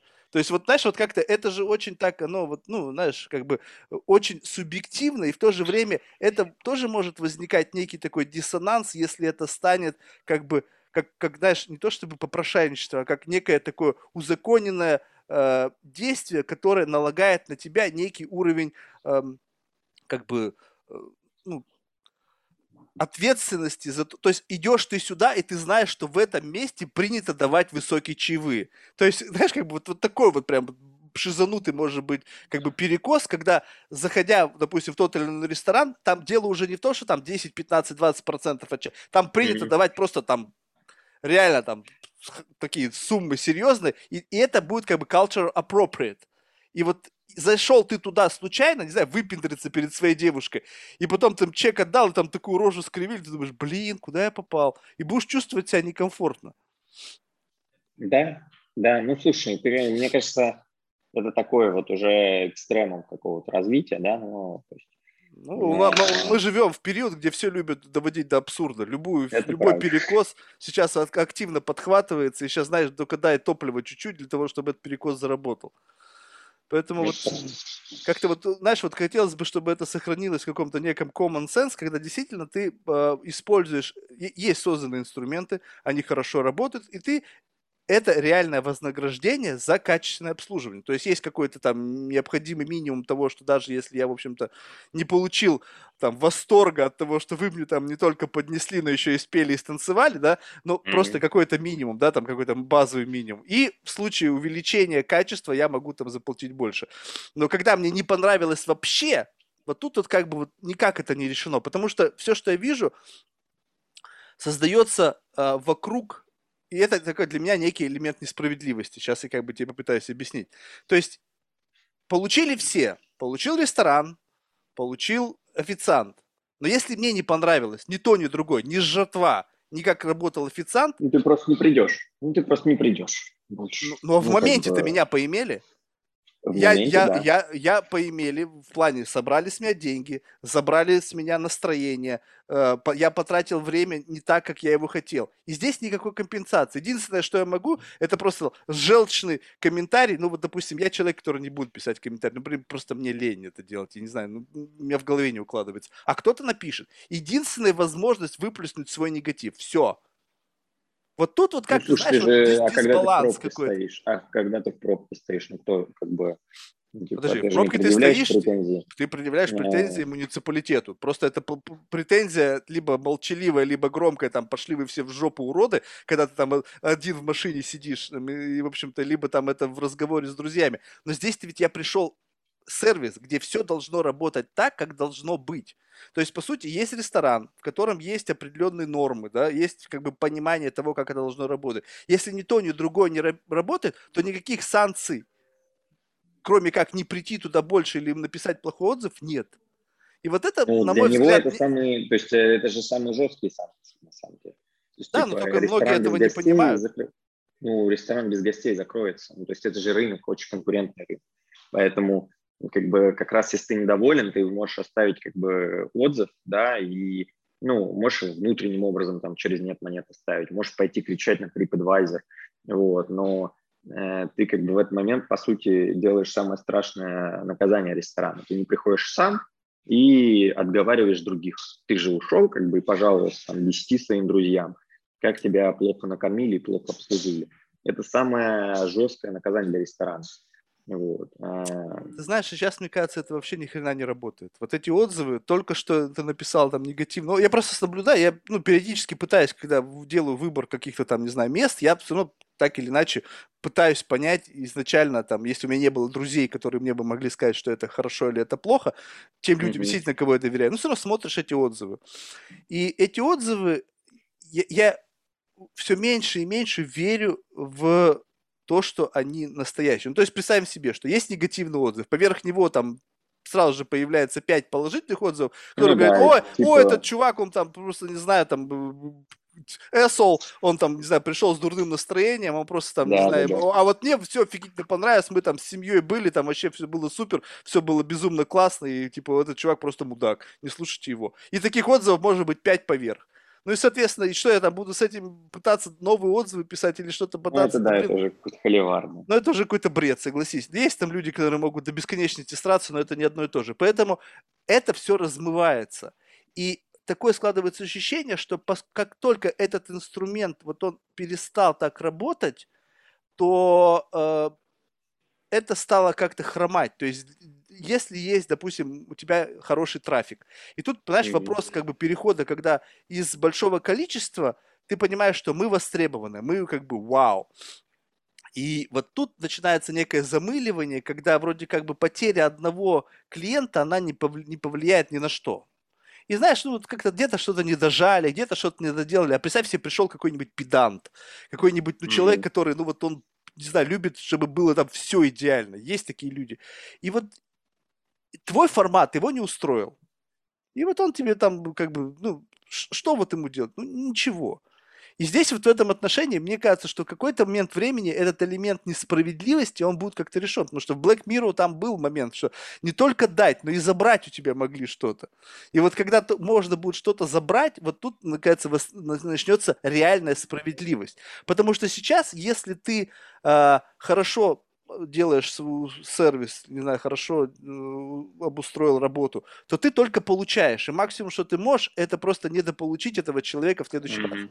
Но если ты будешь еще что-то терять, то здесь инцентив делать что-то хорошо будет намного выше, потому что у тебя будет риск да. потери. И вот я не знаю, это, конечно, может быть выглядит с точки зрения бизнес-модели э, ресторанного или там любого сервисного сервиса утопии, но я не исключаю, что вот эти social justice warriors, они начнут давить, и в конечном итоге эти элементы панишмента, они по появятся в, в системе вот этих вот интеграций там, э, не знаю, там чаевых и штрафов. ну, хотя бы это было бы какой-то некой честностью. Да, да.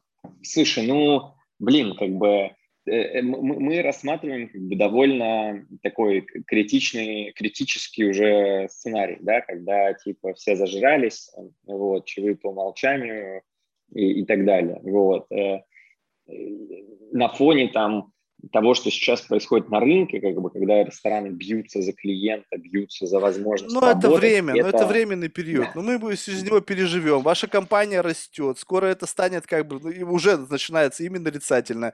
Окей, все привыкли, все это делают. И вот тут как бы на тебе и булки расслабили.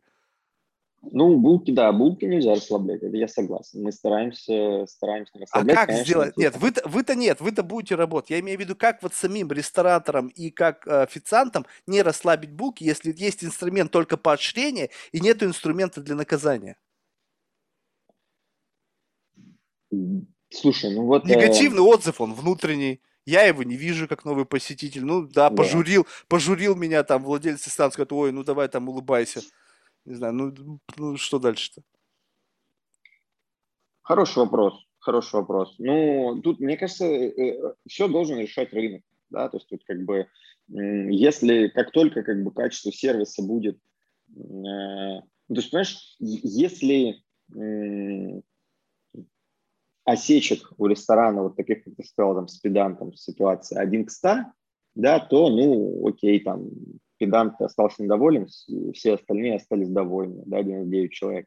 А если это действительно систематический косяк, то у тебя просто начнут открываться новые места. Рынок расставит все на свои места, экономика рыночная.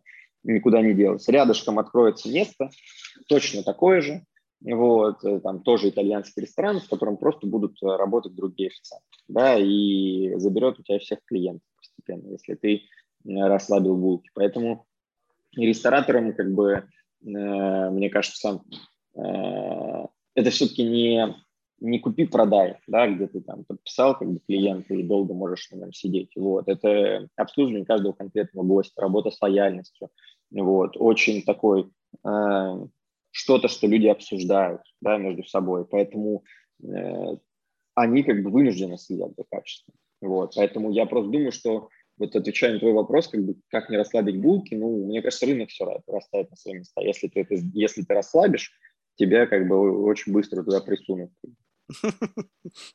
Да, ну, знаешь, как бы с одной стороны, это звучит очень как бы, ну так, по-жизненному. Действительно, что-то плохое всегда умирает, открывает двери для лучших, новых и так далее. Но, блин, очень часто сталкиваешься, что есть годами существующие места, где зачастую ты бываешь, ну, очень недоволен, потому что а, а, ну, я объясню почему. То есть, может если, быть, это... если звезды зажигаются, значит, это кому-то нужно. То есть, да, есть, но значит, это, знаешь, есть это... аудитория с меньшим гораздо порогом. Э, есть, э... есть, есть, есть. Вот в этом и смысл, что, понимаешь, есть как бы, эм, то есть, когда ты путешествуешь между уровней, ну, скажем так, что вот, ну, как бы mm-hmm. есть, мне по роду работы часто приходится бывать в местах, где люди там, ну, состоянием форбовским бывают. И для них это как бы норма. Чеки, которые там есть, там, не знаю, все, все как, как устроено. И когда я прихожу, и я понимаю, что я плачу там в 4-5 раз больше за то, что я обычно получаю в другом месте, и при этом я не чувствую, что я получил в 4-5 раз лучше, для тех людей mm-hmm. понятно, для них это норма, для них это без разницы, они живут на этом уровне, для них это хорошо, отдать там, не знаю, за ланч, там, не знаю, 500 баксов, это как бы пу, херня, ну там 500 тысяч, ну, ну поел, поел, ну, для mm-hmm. меня, если я отдал 500 за ланч, я должен как бы реально получить что-то, то есть, а если я получил как бы относительно хреновую еду и относительно неприветливого официанта, блин, мне не знаю, мне облом. То есть, и, и вот тут получается, что вот эти вот, когда попадает кто-то из одного уровня в другой уровень, получается вот эта некая трансформация, которая, на мой взгляд, не решена. И она не решится. Потому что для меня, здесь я почувствовал, что меня немножко поимели, другой, а да. основная масса людей, они этого не чувствуют, потому что их никто не имеет. Для них это их норма. И им там... Ну, кажется, тогда кажется, что с точки зрения рынка это конкретно лично твоя проблема. Да, да это вот, есть... вот, вот, понимаешь, вот, а таких, как я, ты думаешь, мало, что ли? Ты думаешь, мало не, людей, ну, которые это испытывают если... периодически? Их достаточно. Не, это, ну, это... понятно, не, конечно, я, согласен, но тут э, каждый делает свои там, э, слушай, типа, если так на это посмотреть, то, ну, типа, у тебя так, как бы, вот есть определенный ценовой сегмент, ты вот, вот целевая аудитория, ты в ней оперируешь, там, не знаю, возьми какой-нибудь там вкусвил, да, который сейчас там, как бы, на, слуху э, по ряду причин. И, ну, как бы, вот у них вот этот сегмент как бы такой здоровый, дорогой еды, да, условно говоря. Но вот э, если к ним приходит бабушка, и она не удовлетворена тем, что картошка стоит, там, блядь, 48, нахуй, а не 24, то э, это не проблема вкусвила да, это проблема там отсутствия как бы какого-то предпринимателя, который... Подожди, подожди, стоп, стоп, стоп, ты сейчас немножко ты путаешь теплое с мягким, понимаешь? Бабушка пришла, но там эта картошка соответствует стоимости, потому что это органический продукт, это там, не знаю, еще что-то, в общем, набор каких-то характеристик, которые делают этот ну, продукт. ты согласен, что часто премиальный продукт, он э, премиальный по цене, не премиальный по качеству? Ну, миллион же примеров. Не, ну если такой, если за такой... бренд, за сервис, за имя, за, ну, как бы за Правильно, что. ты за что-то платишь, и ты готов за это платить. Ты готов платить за имя. Ты, это да. твое осознанное решение. Неважно, что он лучше, хуже, не принципиально. Ты готов за это платить. Бабушка пришла в этот магазин, она просто не знала. Она просто не знала и охренела. И поэтому она была недовольна тем, что какая-то картошка у меня на рынке, там она за ведро столько стоит, сколько тут одна. Но дело не в этом. Я-то ведь знаю, что я делаю. То есть я знаю, куда я иду, и я знаю, за что я плачу. Когда я, если бы я пришел в Кусвиль, а там была бы гнилая картошка, вот это был разлив моего шаблона. Но ведь там она не гнилая. То есть я понимаю, за что я плачу. Здесь вопросов у меня нет. Потому что качество сервиса соответствует тому, что я заплатил. Если я пришел, и качество сервиса ориентировано на ту аудиторию, которые, скажем так, не видят этого, поскольку для них это не принципиально, ну, скажем так, эм, представь себе, вот ты, не знаю, там, э, ну, мечтал всю жизнь купить, там, не знаю, там, Бугатти.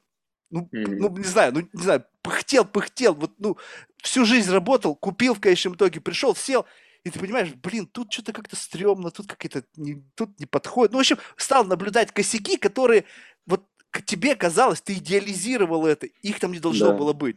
И ты расстроился. Думаешь, вот говно. Всю жизнь мечтал, купил, и в конечном итоге недоволен.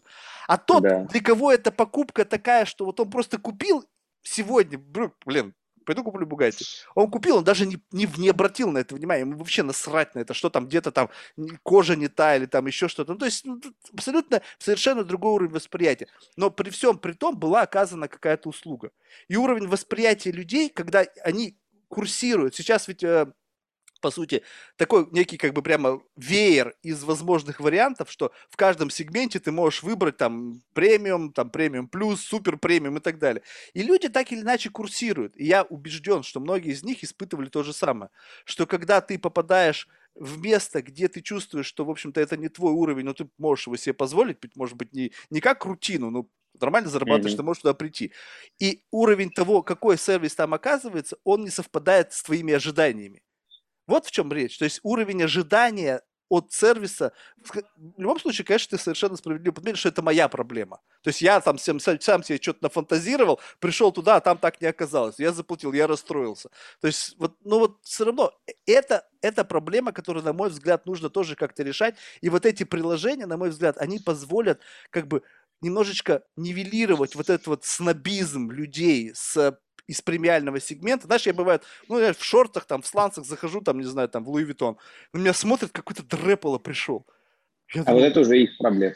Я думаю, блин, а, собственно говоря, какого хрена? Я, может, зарабатываю в 10 раз больше, чем вы все вместе взятые, и вы тут на меня смотрите, как будто пришел какой-то шаромыга. И вот это, понимаешь, вот это проблема сервиса. Это проблема того, что ты за свои деньги не получаешь качественное обслуживание. И если еще возникнет над этим надстройка, которая меня заставляет платить за то, что я недоволен, вот это будет абсолютно как бы для меня просто кризис, потому что, ну, блин, я хочу, потому что я так устроен, я делаю свою работу, за 12 лет нашего бизнеса не было ни одной претензии, потому что мы делали. Вот, блядь, ни одной. Потому что... Респект. Потому что мы делаем так, как оно должно быть. Не так, как мне лень, не так, как это там можно сделать. Так, как надо делать. И я, поэтому у меня очень острое отношение к сервису. Потому что я знаю, что любой сервис изначально может делать так, чтобы всем было комфортно. Поэтому, блин, обидно, обидно, когда есть инструменты поощрения и нету инструментов наказания. Вот я бы, если бы я, наверное, меня бы все бы послали, все бы инвесторы, я бы прожег бы все свои деньги, создавая приложение, которое наказывает. Которое позволяет забрать деньги ну, не знаю, как-то наказать того, кто делает свой сервис некачественно, когда он должен был его делать качественно. Такой, такой Слушай, ну... длинный рант, выплеск какого-то негатива да, внутреннего, да, да, внутренней боли. У вас просто, видимо, цены, цены высокие а, в Америке, и чаевые 20% нужно давать, чтобы по порожне получить. Вот, поэтому... Дело, понимаешь, дело не в том, что мне жалко денег. Это дело, вопрос, вопрос не жалко денег, вопрос отношения. Понимаешь, то есть вот эта вот система, когда ты вроде как бы... Это же, это же как бы такое некий как бы негласное соглашение мы с тобой договорились о том, что я поощряю за то, что ты делаешь, потому что мне приятно, что ты улыбаешься, да. что ты там делаешь э, какие-то там реверансы в мою сторону, которые, казалось бы, ты, не, может быть, не должен делать. Но это, это игра. Это такая, знаешь, да. социальная игра, когда каждый занимает Согласен. свою роль. И вот за то, насколько качественно выполнена эта игра, ты получаешь свое вознаграждение. А извини меня, когда, когда, знаешь, мне сразу же вспоминается сценарий из фильма, когда там приносит суп, и там палец официанта в супе, и он потом демонстративно его облизывает, так кидает тарелку на стол. Вот это как бы выше. И тут как бы вроде ты должен заплатить чаевые. Блин, ну это, как бы, знаешь, уже такой некий перебор, конечно, с моей стороны, но вот это, это так, как ну... иногда это выглядит. Я думаю, что просто вот с точки зрения вот этих, э, ты тоже правильно сказал, что типа какие-то вещи у нас гиперболизированы, да, в современном мире, и вот чаевые в Америке, на мой взгляд, тоже гиперболизированы. Вот. То есть в России нет такой проблемы просто, да, то есть э, у нас ты спокойно можешь не оставлять чаевые, официант тебе ничего не скажет, а если ты сделаешь только как бы, э, а если ты еще объяснишь почему, то это, конечно, тяжело морально, да, там переступить через себя и какую-то критику рассказать в лицо или даже там за глаза, как бы через э, QR-код нет монет, вот, но ты так или иначе как бы делаешь какой-то небольшой вклад, да, то есть ни, никто не догонит и, и так далее, да, поэтому э, все-таки мы просто чуть-чуть на другой стадии развития. Мы тут боремся за то, чтобы как бы люди э, понимали, что оставить чаевые за хороший сервис – это нормально, а мы с тобой обсуждаем ситуацию, в которой даже за плохой сервис ты обязан оставить чаевые. Это, конечно, уже и, или несколько лет, там, несколько десятков лет впереди на ну, российском десятков, рынке. я думаю, пять, ну, пять несколько, максимум. Да, да, да. Вот. А, или несколько лет впереди на российском рынке, или мы вообще не столкнемся с такой проблемой. Вот. Э, тут как бы реально будет зависеть от того, э, как рынок сложится и как будут контрибьютить сами сервисы чаевых. Вот. Знаешь, я был, кстати, удивлен. То есть, я думаю, что, возможно, сейчас ситуация изменилась, но вот 15 лет назад, когда я уезжал из России, мне казалось, что в России сервис был намного круче. И я единственное находил оправдание, почему так. Потому что в России за херовый сервис можно было и по морде получить. То есть, и, и тут мне казалось, что люди, они как бы были так сгруппированы, знаешь, то есть они как бы понимали, что тут как бы вот есть какая-то некая как бы персональная ответственность. В Америке и вообще в Европе нету понятия персональной ответственности. Я могу быть говном, и в случае чего моя персональная ответственность моментально перекладывается на полицию, и они решают за меня то, что я был говном. В России все-таки, ну, я не знаю, сейчас, наверное, уже не так. То есть была очень высокая вот уровень персональной ответственности, что каждое слово твое сказанное понимает, ты это высказывая или делая, либо не делая, это твой уровень персональной ответственности. В случае чего отвечать тебе. Не отвечать правоохранительным органам за то, что, ну, я uh-huh. сейчас не говорю о правонарушениях, а об просто морально-этических нормах взаимоотношений между двумя людьми, клиентом, там, сервис-провайдером и так далее. Вот, то сейчас, мне кажется, в силу того, что все демократизируется, опять же, люди понимают, что персональная ответственность это некий то Wild West, да, что зуб за зуб это уже как бы не, не со все то время, в котором мы прошлое, живем, да. да, это некое пережитки прошлого, то эта ситуация, она постепенно придет, придет и, и, и в России, и будет э, как раз-таки, может быть, там абсолютно хамское обслуживание, единственным элементом, э, не знаю, э, влияния на это, это будут какие-то жалкие отзывы, блин, ну это, знаешь, смешно. А сейчас блогеры, о, сейчас это самое страшное, я тут видел несколько да. видео, которые начинают орать, о, я там, ну все, вы типа завтра вас закроют или к вам больше никто не придет. Это тоже свинство, с одной стороны. Потому что, опять же, вот эта гиперполизация, когда приходит человек, и у него чрезмерно завышена самооценка, ну просто вот до такой степени взвинчена, что он думает, что ему просто должны не знаю, жопу лизать, там, чтобы он к ним пришел. Вот это тоже перекос. И тут тоже, понимаешь, уязвимость некая. Потому что здесь нужна защита и от таких идиотов. Потому что, представь себе, вот такой вот может прийти действительно пернуть там на 10 миллионов людей, сказать, что вот просто ну, не знаю, ну, чем-то не понравилось, не так на нее посмотрели без воздыхания, да, что это вроде как богиня к ним пришла, и она может убить бизнес. Вот тоже, знаешь, да. вот, защита, она должна быть... Обо... Защита должна быть такая обоюдная, должны быть э, инструменты для защиты как потребителей, так и, соответственно, поставщиков, потому что вот перекосы, они не везде есть. И здесь даже непонятно, как бы, кто сильнее может навредить действительно. Согласен. Согласен. Ну что, я тут э, собираюсь, меня тут постепенно okay. команда начинает отвлекать.